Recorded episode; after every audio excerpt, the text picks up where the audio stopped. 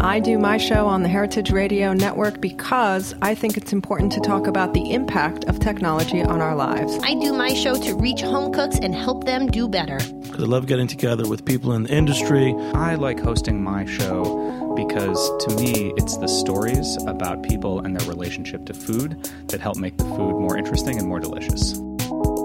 Our hosts do their shows as a labor of love, but we still need your financial support in order to keep the lights on and keep the tape rolling. Please become a member today at heritageradionetwork.org. Today's program is brought to you by the International Culinary Center, offering courses that range from classic French techniques in culinary, pastry, and bread baking to Italian studies to management, from culinary technology to food writing, from cake making to wine tasting. For more information, visit culinarycenter.com. I'm Greg Blaze, host of Cutting the Curd. You're listening to Heritage Radio Network, broadcasting live from Bushwick, Brooklyn.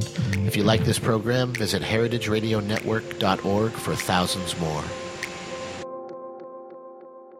We talk about food, we talk about music with musical dudes. Finger on the pulse, snacky tunes.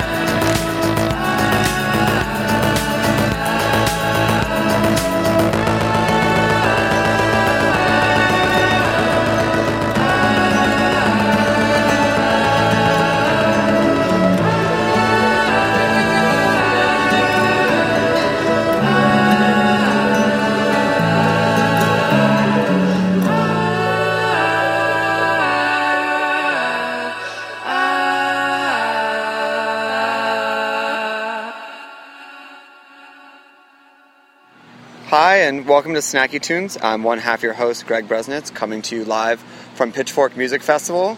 Uh, speaking with Connie's Pizza. How you doing today? I'm doing great, thank Would you. Like to introduce yourself? My name is uh, Michael Stolfe, and I'm the president of Connie's. Uh, so your dad started this back in the '60s, right? That's right. So my dad started in 1963. He just got married. He was working uh, for the city as streets and sanitations. So him and another guy that were doing streets and sand um, got a a little storefront. So if you're familiar with Bridgeport, Mhm. in the 60s there was a lot of corner storefronts selling sandwiches. Breaded steaks, beef sandwiches, and back then they did even pepper sandwiches with uh, red sauce. Oh, great. So there was a, a four flat and it had Connie's on it. It was Okay. owned by Connie De Grazia. She's an old Italian lady and she sold uh, like focaccia pizza Yeah. and Italian subs. Okay. So my dad and the other guy from Streets and Sands bought the place for you know a few hundred bucks. Right. They left the Connie sign above it. They were working you know six to two at Yeah. Streets and Sands, and then opening up, working four to one. Okay. Uh, so then they started making pizzas, which was our my nana's or my grandmother's pizza recipe. And where did and her recipe came from? Where? Napoli. Oh, okay. Okay. So it traveled. So um, what like what came in the original recipe, or like what was it like in, in the early days? In the early days, it, it was dough. Yeah. Which I get a little more into because Yeah. dough is very complicated. Sure. But it was more like a bread dough. Okay. So like you're making bread on Sunday. Okay. Okay, because it was we were in Chicago and they're using bakery ovens, so it wasn't like a Napoli where you're Hmm. using more like pancake dough. That's more for wood fired Mm-hmm. ovens. Uh, that's kind of the full circle maturation. Right. So we'll get into. Then so you would just have your bread dough and then San, San Marzano tomatoes. You'd The only time. type. The only type. The only type. Yeah. Squeeze them by hand, and you put uh, you know back then your the sausage you get from the butcher or whatever he got his hands on back then. To be honest with you. Yeah. What were like the suppliers like around them? Was just in the neighborhood, or was it a good relation? Oh, we're right in the back of the yards. Right. So you would go to the market. Okay. You would get you get everything right there. I mean, you know, Bridgeport in the back of the yards. The back of the yards is much bigger and robust Hmm. in the '60s. So you go in there in the morning, you get what you need, and like back then, you run out of dough, you run out of sausage, you're That- done. yeah, You're that's closed. it, It's yeah. over. You know. So after a year with the partner, Yeah. you know, they're both working about 18 hours a day. Right. The partner's like, I'm done, man. This Yeah. is way too much work and way too little money. Right. So my dad's like, all right, you know, I'm gonna do it, and but I don't have any money. Right. And the partner's like, I'll take your car. So he had a 1962 Oldsmobile Starfire Amazing. that he traded the partner for to be the full guy. So that would like he traded the stock for a car. Right. Okay. Right. Does he miss the car? we bought the car back. Oh, okay. so we, the car's sitting in my dad's garage. Oh my god. So that was like like how we doing? We got the car back and we have the full business. Yeah, yeah. So in the 45th anniversary, we actually it, we didn't get the same car. Yeah. We got the same make. We had it refurbished, put the glass packs on it. So he rumbles it down on Sundays uh, every now and then, still to this day. So in so in like in 1964, 65, what is the kind of like current state of Chicago pizza at that time? Well, in Bridgeport, Yeah. in our neighborhood, Yeah. there was us and one other place. Right. So I mean, there wasn't a lot of pizzerias. Yeah.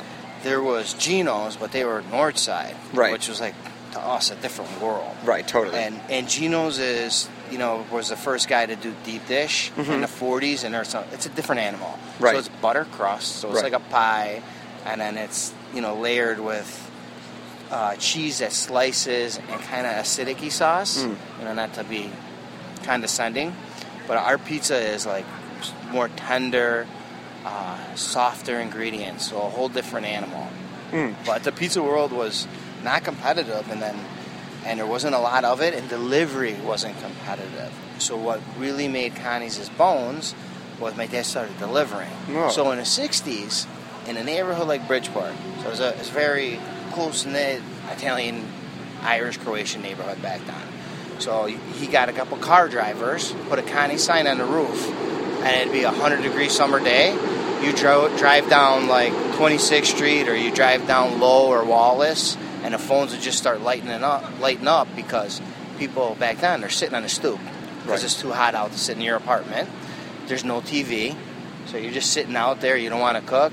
You start ordering pizzas, and that that was really what blew Connie's Pizza up. That's amazing. So um, from from there, like take like a timeline. So like that's mid '60s. Like how does it like you know what are the kind of signifying years as uh, as Connie's begins to evolve, and what are some like more like the landmark things that begin to kind of change into like what the landscape is Okay, today? So, so I'm going to revert back. Okay. 63 he starts. Yep. 64 the partner quits. Right. 64. Now you got to remember my my uh, my family's immigrants.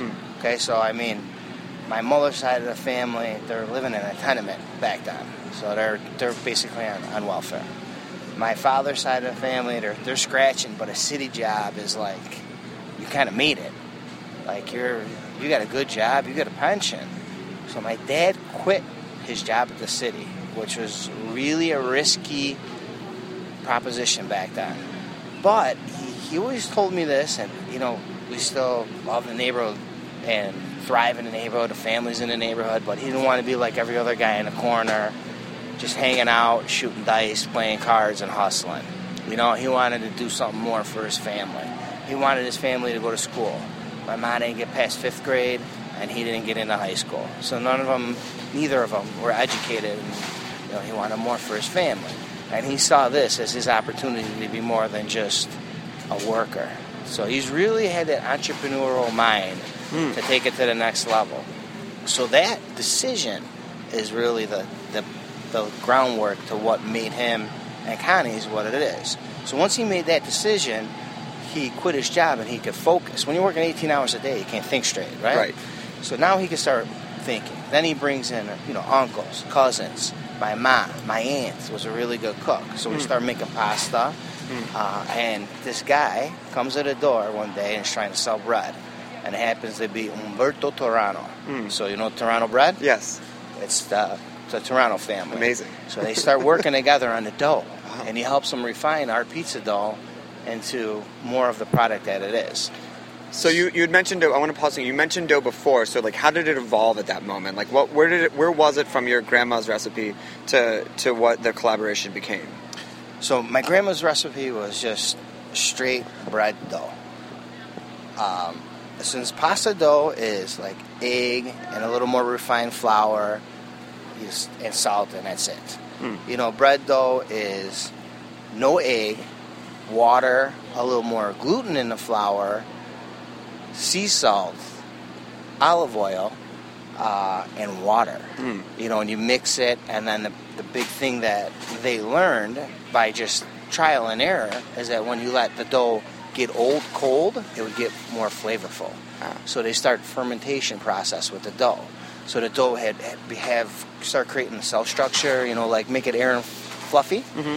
and all kind of crazy flavor. So what he what he figured out is like this this dough alone, I could sell dough alone, and it's very tasteful. So it's almost like the way our hydration level is and the amount of extra virgin olive oil we put in there. It's almost like a focaccia dough. Hmm. Oh, Okay? interesting. So it's very tender and it's very flavorful.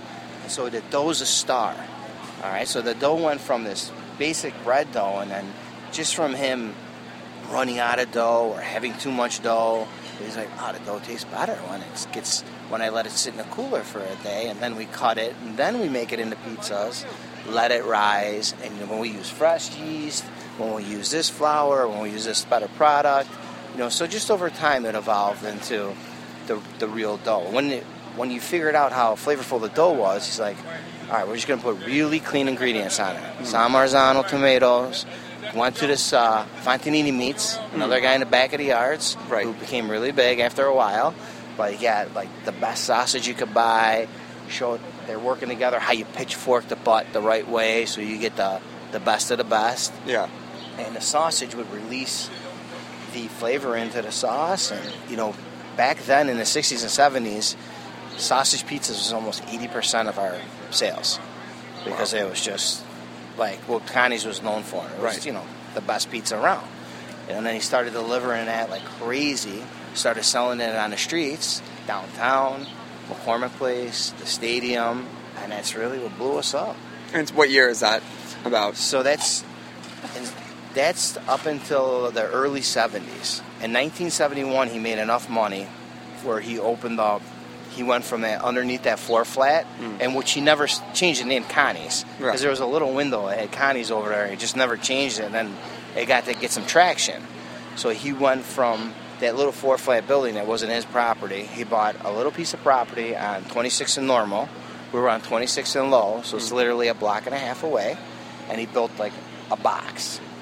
It had maybe uh, it was called it was Connie's Pizza Brew Pub or not Brew Pub, Connie's Pizza Old Chicago Pub. Right. So it had a little bar, a little hearth uh, fireplace in the middle of the restaurant, and like 80 seats and 40 delivery trucks. The Oh, wow. first guy ever to do a heated delivery truck was my father. So this invention was what really blew the Connies up in the mid 70s. Hmm. So we went from doing, you know, 100 deliveries a night to at, by 1980, 1,500 deliveries a day out of that location. And just people waiting outside the block to get the pizza. That's incredible. And so when did you get into the kitchen? Eight. So I was born in 75. Actually, tomorrow's my birthday. Happy birthday. so I was born in July 17th, 1975. My grandfather, Yeah. Jacoby, which my son's name is. ah, beautiful tattoo. my son's Jacoby too. My grandfather was born on July 17th as Oh, well. wow. So I I was born on the same day. They thought it was amazing. Uh, by the time I was eight years old, I was bussing tables, cleaning. By the time I was probably 12, I was making pizzas. So- Did they? Was it like a, kind of like a Jedi type thing where like you had to like stretch the dough first or chop the vegetables? Like how long did it take for you to get your hands onto like making oh, pizzas? It was for sure a Jedi type Yeah. thing. My dad, I, I don't know if you know this movie. This might be a little dated. There's this movie called The Great Santini Uh huh. Yeah. with Robert Duvall. Yeah, yeah. Where he's like crazy strict dad. My Yes. dad is like that. Okay. He's like, you know, you sit at the dinner table and you finish your vegetables because I worked my ass off to put those vegetables on the table Right. and you're gonna eat them. Yeah. You know, and you know, you today we're going to church. Yeah. And you're going to work all day. Right. I don't care if you're nine years old and you want to go play baseball Yeah. outside.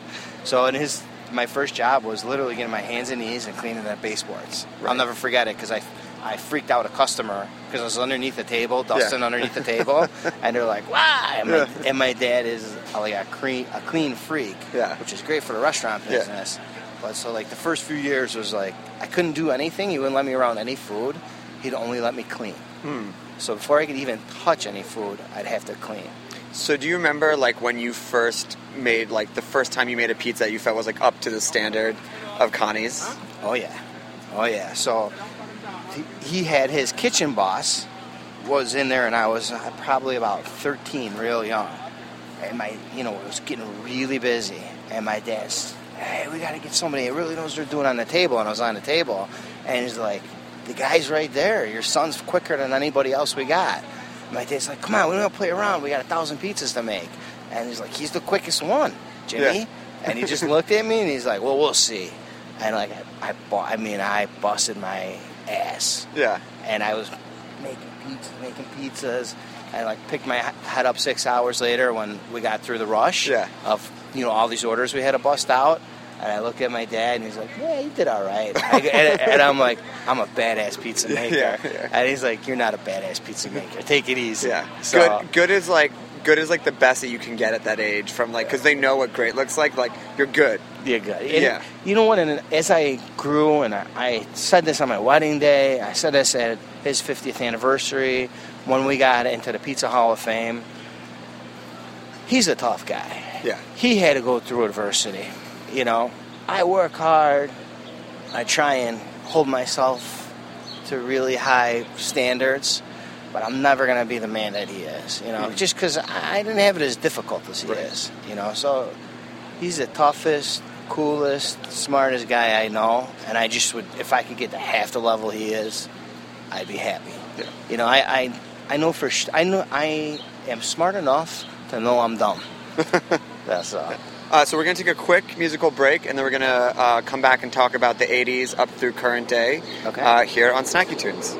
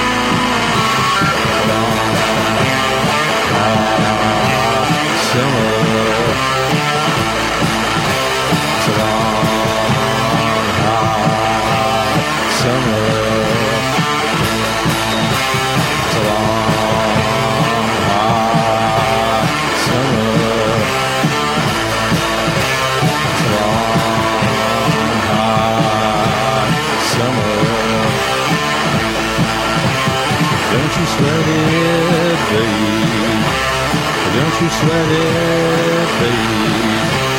Don't you sweat it, baby? Only sinners left inside.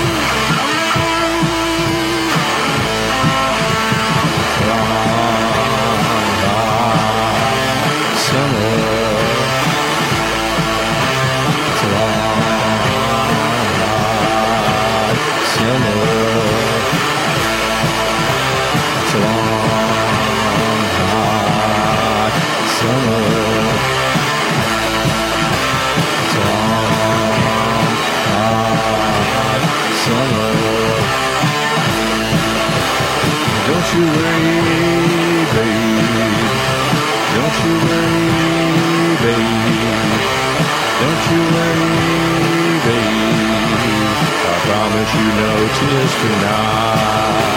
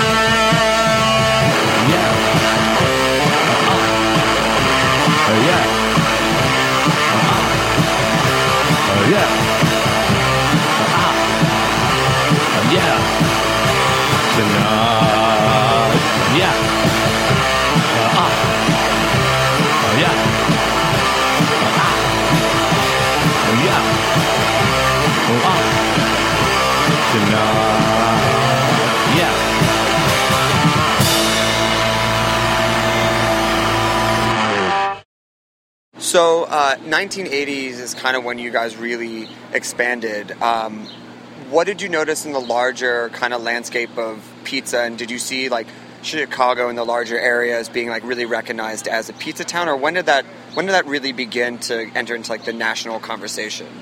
Well, I think you hit the the nail on the head. The 1980s, uh, even beside pizza, business in general and entrepreneurship started taking off. Hmm. Like the economy started getting a lot better in the 80s. So if you were a goal getter and you worked hard and you did the right thing, you know, money was easy to make. Mm. You know, there was people hungry for jobs. There was a lot of people looking for upward mobility. And in, thi- in this business, and the pizza business or the restaurant business, you got to be very passionate. That's my dad used to always preach about that. If you're passionate, you're going to be successful. And he was passionate, and he was really, really good about uh, picking people that wanted it and Mm. were hungry. So he, he surrounded himself with other people that were hungry and wanted to better them lives. And he had a lot of, you know, he had a lot of sensitivity for people that were kind of you know, street guys, for lack of a better word, and give them an opportunity if they wanted one. And those guys, you know, they would reciprocate, and he would reciprocate back and take care of them and pay them good money if they work hard and they hustled.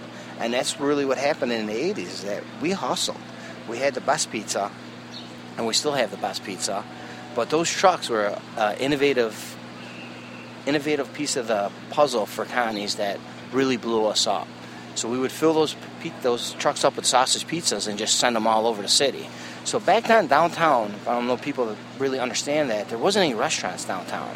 You know, there was a business corridor, but if you wanted food, you would have to get it delivered to you, or you would get out of your car and you would go have lunch somewhere else.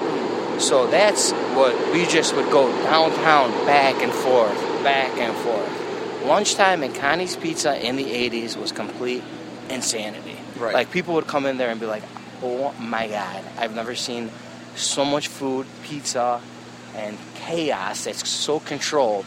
And they weren't in orders. space." You were just sending trucks down, and people would just buy them out of the truck. No, they'd be both. Oh, okay. So we would fill some. We'd have like these ten guys are gonna go hustle on, you know, the financial district, the United, the UC's having a back down the stadium's having a game. Yeah. We're gonna go to Sox Park.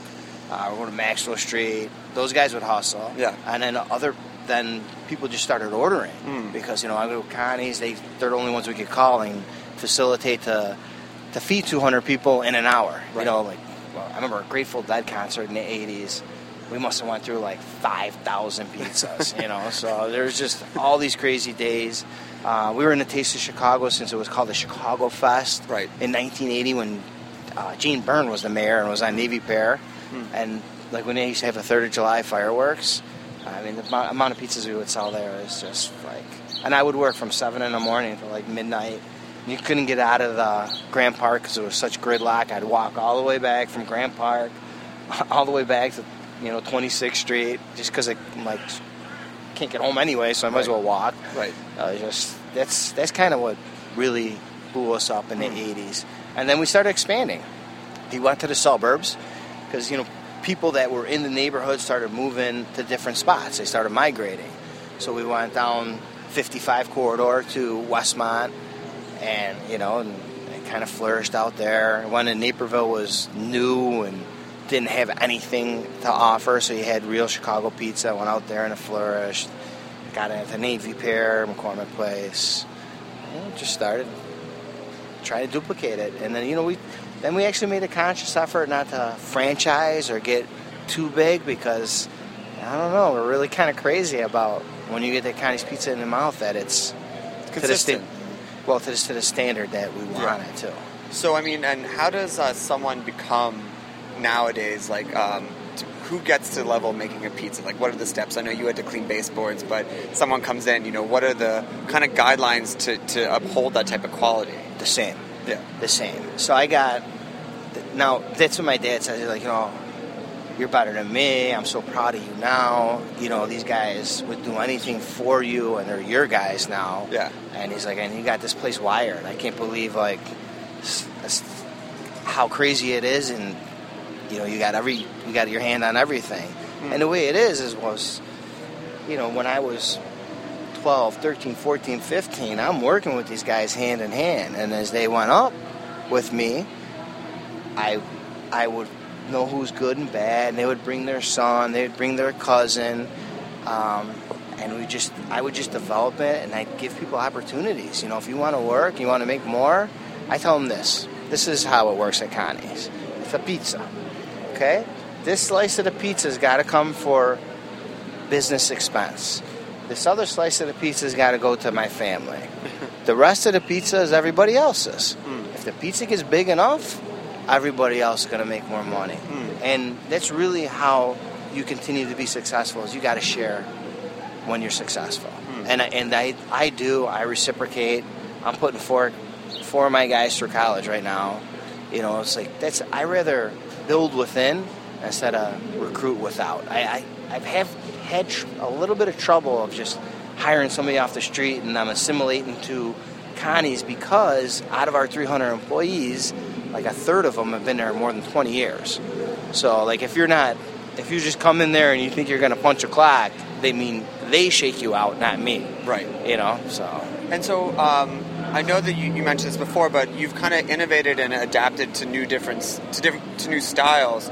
How did that come about, and what type of pizzas are you making now, or what have you added more more or less into the mix? That goes back to my father's entrepreneurship, and he's probably was more aggressive than me. But you always gotta, if you're standing still, you're going backwards, and we're always trying to look for the the best way to make pizzas, and that's one part of it. So I'm always looking to make the traditional Connie's pizza the best pizza, and I added the wood fired just because we saw a need to do a quick serve. So we were trying to do a quick serve Connie's or a scalable, smaller Connie's and a lighter fare to feed people who are coming in. Because you went from, excuse me to revert, but you go from the 60s where you're going in for your hour lunch and having a martini and going back to work to where now people are like, I got 12 minutes to have lunch, I gotta get out of here. So I didn't want to give them like a slice, uh, like a cafeteria type of pizza. So that's why we developed the wood fired, is where it's quick but the similar quality, just a different type of product. So it's still our dough, it's still our awesome ingredients. It's just in a different vehicle and a different animal. So it took the appetizer or the quick serve pizza into the different maturation. Did uh, any of like the long term regulars revolt or say anything or say this is not a this is not a Connie's? No, because we have both. You know, you and it's that's kind of the concept I wanted to do is that you got your old style Chicago pizza, which you got to wait a half hour for. Hmm. You got your lighter fare pizza, Yeah. and that's two minutes and you're out. Yeah. And, you know what I mean? And then you, then for our beverage program was like the same thing. It's like simple, easy, beer and pizza goes together. And you know, we want to, we want to just focus on things that make us successful for all these years, but just enhance them. So you'd have the best beer that goes with the pizza, the best dough that goes with the pizza, and then like with the pasta, you know, we make all the pasta instead of just getting imported dry pasta and drop it in the water. Right. We make all our sauce from scratch. We make all our soup from scratch. We make our chicken stock, all that stuff. So the, instead of people revolting, people come more often. You know, we have customers on uh, the Archer Avenue location. They, they come five days a week for longer than I've been alive. Right. You know, so you, you almost have to have that variety. And I haven't had anybody that I have. You, of course, you got people that say, "I prefer your pan pizza over your wood-fired pizza." You know, I don't. But that's just because they have a preference over one type of product or the other. That's you telling me, you know, I don't want to eat pasta. I rather eat salad. You know, I mean, there's there's nothing you could really do about somebody's preference of what they like. But if you like pizza and you like wood fired pizza, I'm real confident you'll like mine. And the reason goes back to passion and quality ingredients. And one of the things you, you mentioned is that you're still looking uh, at the recipe of the dough. Are you still refining the dough and, and that process? I refine everything Really? every day, all the time. Really? I always challenge myself. So I'll play, I just wait until I tell somebody Yeah. to change something. Because, you know, you never know. You never, you should never stand still. Like I've done a little couple tweaks with the dough that just make it a little bit better, and it, and I do a little couple things with the sausage that make it a little bit better. And if you're a customer and you're coming in every day, you're just like, damn, for some reason that pizza was really good today. I don't know what it was. Maybe they made it a little fresher. Maybe, you know, you wouldn't know, but it was. I know what it was, and that's what I'm looking now. Where before you would make big gigantic changes, and now it's just you know how how do I make sure this dough stays good for hundred percent of the pizzas, not when it's in its optimal growth spot? Because our dough is a living animal. You know, we're we're retarding we're has that retardation process in the cooler. So you know you it's got it's a lot of timing into it. So if you refine it a little bit, you make it a little more uh, dummy proof, so that it's the same consistent quality. So it's about it being the greatest quality 100% of the time instead of the greatest quality 90% of the time. That's what the refining is really you're trying to do now. And then little things come out that you didn't have uh, access to before. You know, before I didn't have access to Portuguese olive oil. You know, you had what was in the market. You know what I mean? Now there's this olive oil's got a little nuttier flavor and it makes the pizza brown a little better. You know, that's the difference. You probably wouldn't even notice. You'd just be like, this pizza's a little bit better than the one I had last week. "Ah, I don't know, you know, maybe I'm in the mood or, but then the, all you know is that I got you. Yeah. You know, it's like a drug dealer. It's like I, I gave it to you. Like I just got to go back and have that. You know, so that's what I'm looking to do. So it's always play around without making it to where you would say, hey, you know, something's different today, and I don't know if I like it. You know, not, after 54 years, you can't do that. It's got to be, man, your pizza is really on today. You know, so I'm always looking for it. Hey, I haven't been here for five years, and the pizza's even better, and I can't believe it because it was the best pizza I've ever had. That's what I'm always striving for. So I'm always going to try and see what's out there, and sometimes I'm right, and sometimes I'm wrong, but I never get it to the consumer if I'm wrong. You know, I always do a lot of Amazing. a lot of R and D before we get to that point. Uh, cool. Well, I want to thank you for making time on this beautiful day. Um, where can people find you? Where how can they locate you when they come to town? What's the best way to, to get a hold of you? You can probably go to our website. All locations are on there, all our menu, and all avenues to get to Connie's. But it's Connie'sPizza.com. If you're in the city of Chicago and you dial 312 Connie's, we're going to come to you. Perfect. Okay. All right. Well, uh, thanks for joining me today. We're going to take a quick musical break, and we'll be back with the second part of Snacky Tunes. One, two, three, four.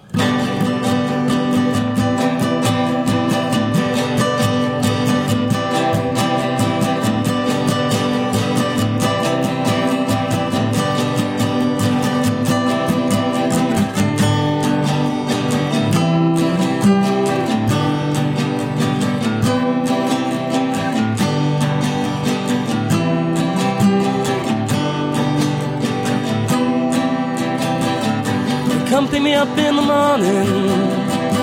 I know you probably thought about it too. Otherwise, I'll never leave my oven. My arms and legs ever grow soft with you. Come pick me up in the morning. And we can find a hole to crawl into. We're still pretending to be lightweights. My arms and legs ever grow soft. Wow, ooh, ooh. Behind his smile is nothing. Long hair's a signal to the wandering eye. Anytime I'll leave my coffin gladly. My arms and legs ever grow soft and die.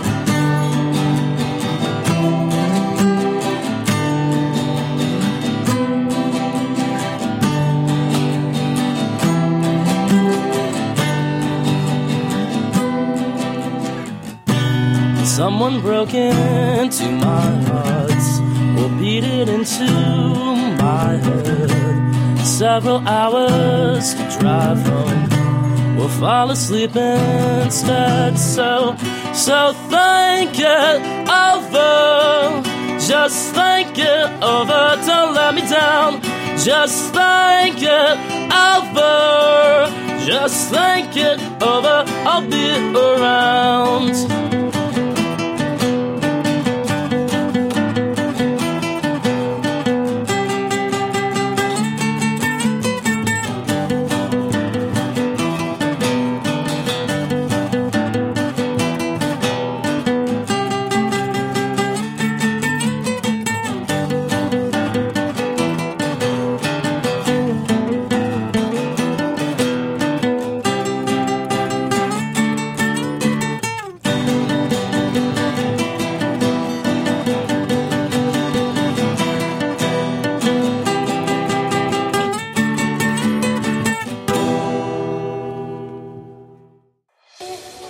International Culinary Center is a proud sponsor of the HeritageRadioNetwork.org. The ICC, with locations in New York and California, provide cutting edge education to future chefs, restaurateurs, and wine professionals. We're proud to claim Dan Barber, Bobby Flay, and David Chang among our honored alumni.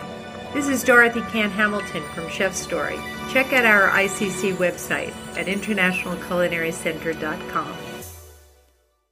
Welcome back to Snacky Tunes. We have Simon Spine live in house. Hey guys. Hello. What's up? You want to go around the room and introduce yourselves? You can kind of shout like over my shoulder. Uh, I'm Nathaniel. I'm Peter. I'm Noah. I'm Devin. Uh, so Peter and Noah, we'll start with you two first. Uh, I know that you two kind of started this band on a European trip. Um, what was the inspiration? Was it like a midnight train to Paris? Was it a late night wander through like darkened European streets? Uh, what, where did it come from? I think it was like a like a shitty French hostel. okay, they're like, how do we avoid ever having to stay in one of these again? yeah, exactly. We'll form a band. Yeah, we'll make the- money. Someone will fly us here. Yeah, the pillows were rocks. Oh, it was messed up.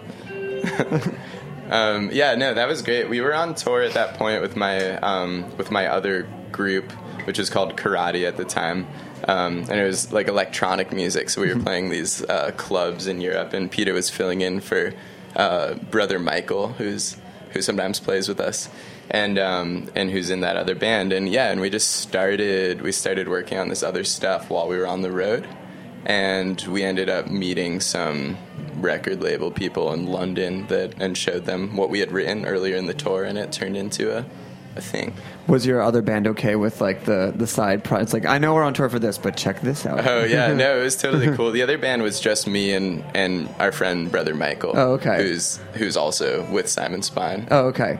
Well, then that that helps. And then, um, how did you bring everybody else in? How did it evolve? Um, Uh, well, we all met at um, Skidmore College, upstate New York, Mhm. originally, and so we kind of like. I, I mean, the, Devin was pretty much in the band before I even met him through word of mouth because we heard he was a nasty guitar player. Yeah, my first day at college, um, we were riding a bus to this pre-orientation program called Scoot, and at the end of the bus ride, Noah gets on the microphone for the bus, and he's like, "Devin Kilburn, talk to me after this." And I'm thinking, "Oh my God, he's like an older guy, and like I've messed something up for this trip. I'm already in trouble." He's like, "Hey man, you want to join our band? Like we hear you're nasty at guitar." And I was Yeah. just like, How did that rumor get started? Like so early in you going to college, or how did you hear about it? Oh, we had a we just had a friend, like a, a mutual friend. Yeah, our friend a band. Amir. Oh, okay. Um, The band's called Los Elk. Thank, thanks, Amir. Uh, and then uh, for you, how did you find your way? So I had known Devin uh, through a performance group we were in uh, called Pulse at Skidmore College. It was like uh, percussion, like we drum on buckets and trash cans kind of group. So Devin and I were both in that group, and uh, our it was uh, this past semester. I had kind of been talking with Devin about what Simon Spine is planning on doing next year for a drummer. And Devin's like, "Wow, like I can't believe you just asked me that. Like we're actually looking for a drummer." were you like were you like hinting, or were you hoping, or were you just like, what are you guys gonna do? It was more like, what were you guys gonna do? Got it. Definitely like in the back of my mind, like I was hoping something would happen. Um, and then we'll talk a little bit more, but like f- now that there is a, a whole group of you, how has the songwriting evolved from the duo to the the larger group? Well, it's sort of it's it's been an interesting progression because the first few songs we wrote were written in transit, and so we're mostly electronic. And so the first few songs that we learned how to play live, it was kind of like we were just covering ourselves. We were like we had written these songs with like on the best Ableton. Simon Spine cover band Exactly. in the world. yeah, that's exactly what we were. Um, and then yeah, as it as it became more organic, like as we had as as we brought in these like amazing instrumentalists like Nate and Devin are just crazy at what they do. It's sort of yeah, I don't know. It's it's shaped the whole thing. It's become a more a more live band, I would say. Um, well, let's hear something. Yeah. What are you guys gonna play first? Um, the song is called Gears, and you can hear it on our EP, our debut EP.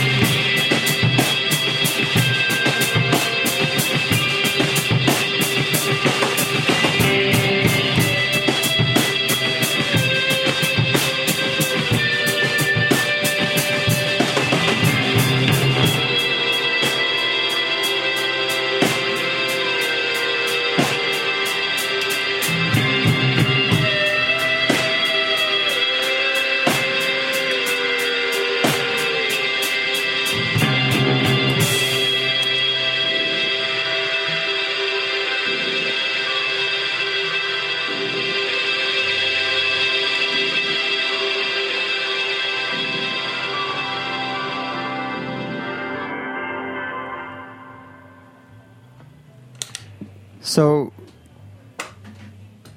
as complex as the music is, the artwork that kind of comes along with the EP and your uh, band aesthetic is, is really great too. Um, how did you evolve that, and how did that kind of come together?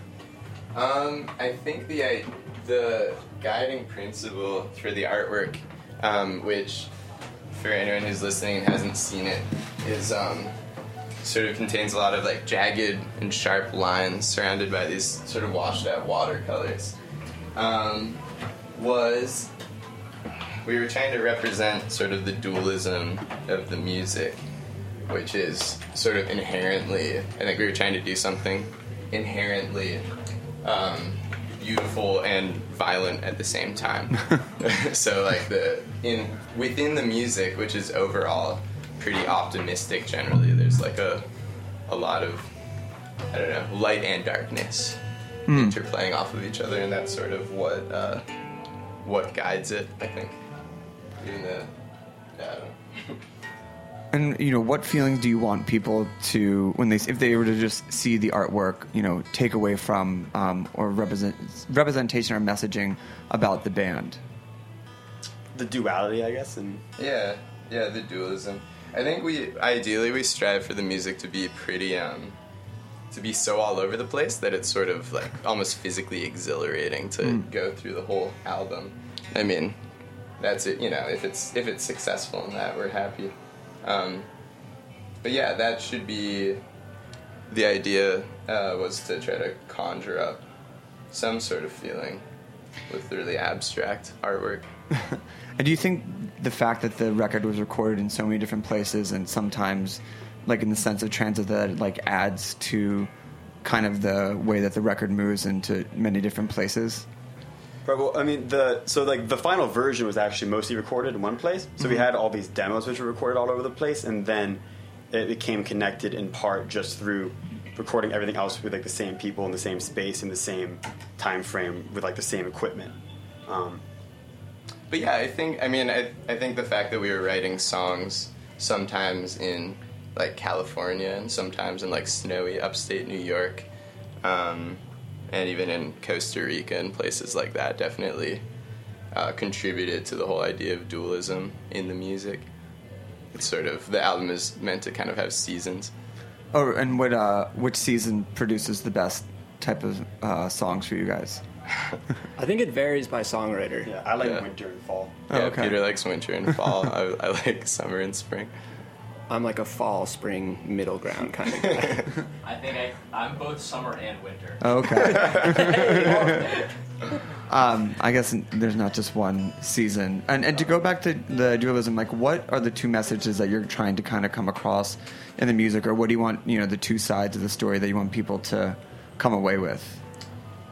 Well, I think it's sort of. I think we're just sort of trying to, um, again, do something that's overall optimistic and and feel good, but that sort of illustrates how complex that can be. And I think that I think that um, most mature people find that uh, joy cannot happen without without loss and without um, trials and tribulations. So um, it's supposed to it's it's supposed to depict this like uh, victory over the many forces in life that uh, that can be troublesome and difficult. Uh, can we hear another song? Yes. What is the next one? This one's called Eric's Basement and Secret Tunnels, and it's the first song we ever wrote in Paris.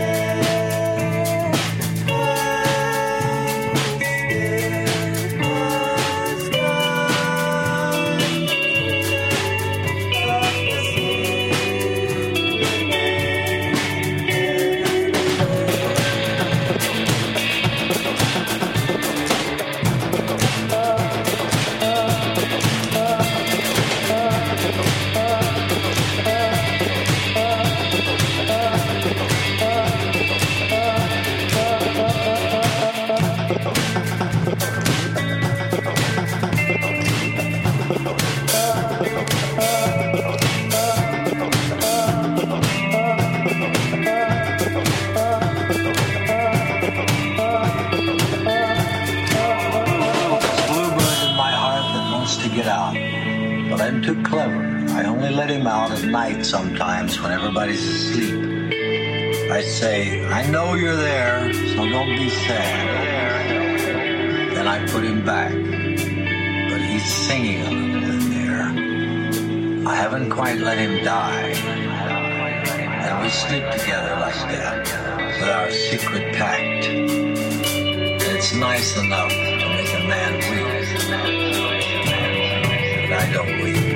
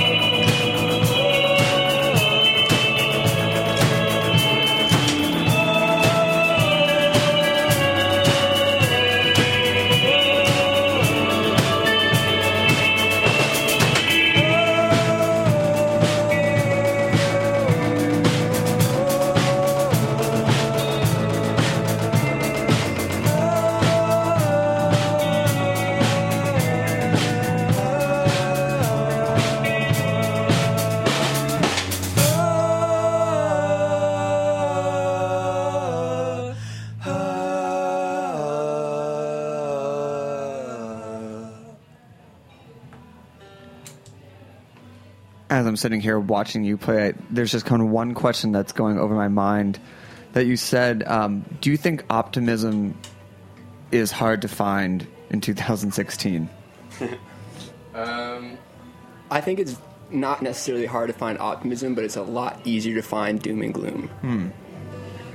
It's it's maybe hard to maintain optimism. Boom. Yeah. Okay. I think I think we live in a society where we we value like these bursts of happiness and bursts of joy, and the the harder thing is to maintain it. And I think that's something that we're all sort of struggling with in our real lives, and that's what lends itself to the music. The last two songs you also played are more on the like winter fall scale. Yeah, that's also true. Do you so do you see the the record and the songs as um, aspirational or like a you know a, a, something to strive for? I think it. I think it is somewhat aspirational. I mean, I think it sort of depicts a like a mental journey in itself. I think while there's there are a lot of themes of struggling with maintaining optimism throughout the album, and in the in the end, I would say it's basically achieved. Um, within sort of the universe of the songs, you know, whether we've achieved it ourselves in real life is, you know, I think debatable, but um, but the idea is is that it's depicting this journey, and that by the end, one feels sort of like a lasting satisfaction. Hmm. Okay. I once heard someone, I once read someone describe our music as walking through a rainforest, but like having somewhere safe to go afterwards. So in that sense, I would definitely say it's like more about the journey Yeah. than it is where you are going. Uh, is there any one particular song that you could encourage people to listen to when uh, the walls seem like they're closing in and the doom and gloom is all around them? Um, I'm not sure there's one particular song. I guess we do. Our song "Shocked" is sort of like a like slap in the face, cheer up song. so maybe maybe that's helpful for some people. That might not be helpful. I don't know. Depends. I think the whole the album as a whole is sort of more of a, a meditation than than any individual song. Um, great. Well, I want to thank you guys for coming in. Thank you so Yeah, much. thank you so Um, much. This was awesome, and this is like such a joy. Uh, where can people find you? Um, get the records, follow you, check out your shows. Yeah, well, it's it's everywhere. It's on all the social media. It's Psymon Spine. It's spelled weird. It's spelled P S Y M O N Spine, like the body part. Um, it's on Spotify and Apple Music and all that. And if you want to buy anything, head over to Axis Mundi Records. Oh yeah, let's talk about your label for like a quick second. Yeah. Um, shout them out. Tell yeah, them Axis Mundi Records. What up, Bill? What up, Graham? Our family.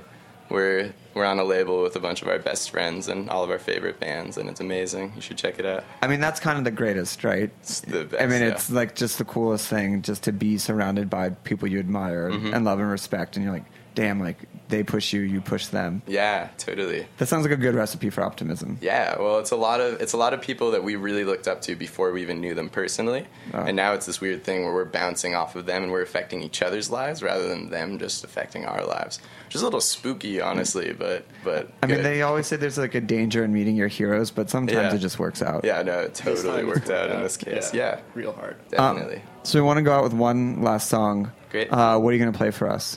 Um, this song is called Transfiguration Church.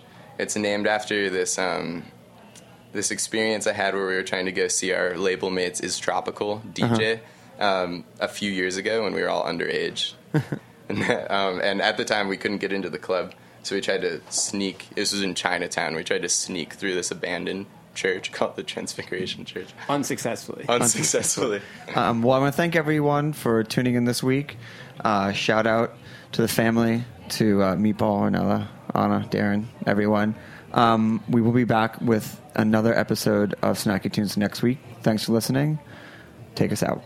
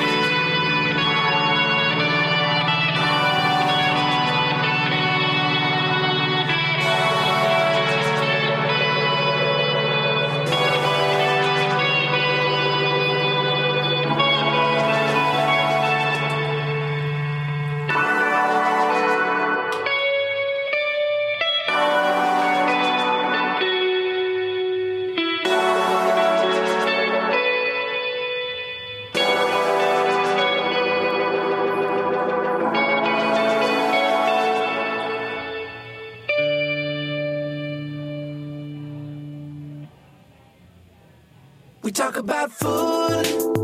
We talk about music with musical dudes. Finger on the pulse, snacky tunes. Thanks for listening to this program on heritageradionetwork.org. You can find all of our archived programs on our website or as podcasts in the iTunes Store by searching Heritage Radio Network. You can like us on Facebook and follow us on Twitter at heritage underscore radio. You can email us questions at any time at info at heritageradionetwork.org. Heritage Radio Network is a nonprofit organization. To donate and become a member, visit our website today. Thanks for listening.